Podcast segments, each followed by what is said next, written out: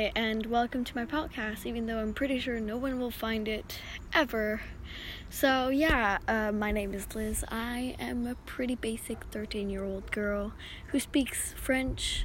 Basically, like, I'm French, so um, bon, je parle bien français, hein, on va pas se mentir, voilà. But I also speak English because I lived in America um, near California, near, oh my god, near San Francisco doing four years and then four years in American school. So, yeah.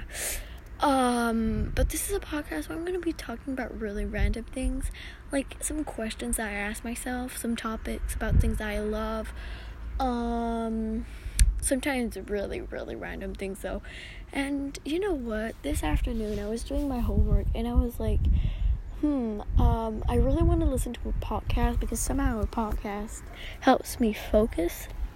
And i didn't find a single podcast that would be talking about random things and you know so yeah uh, so I hope this one will help you if you're searching for a podcast like that. So yeah, see you in my first episode about talking about really random things. So yeah, bye. See you next time.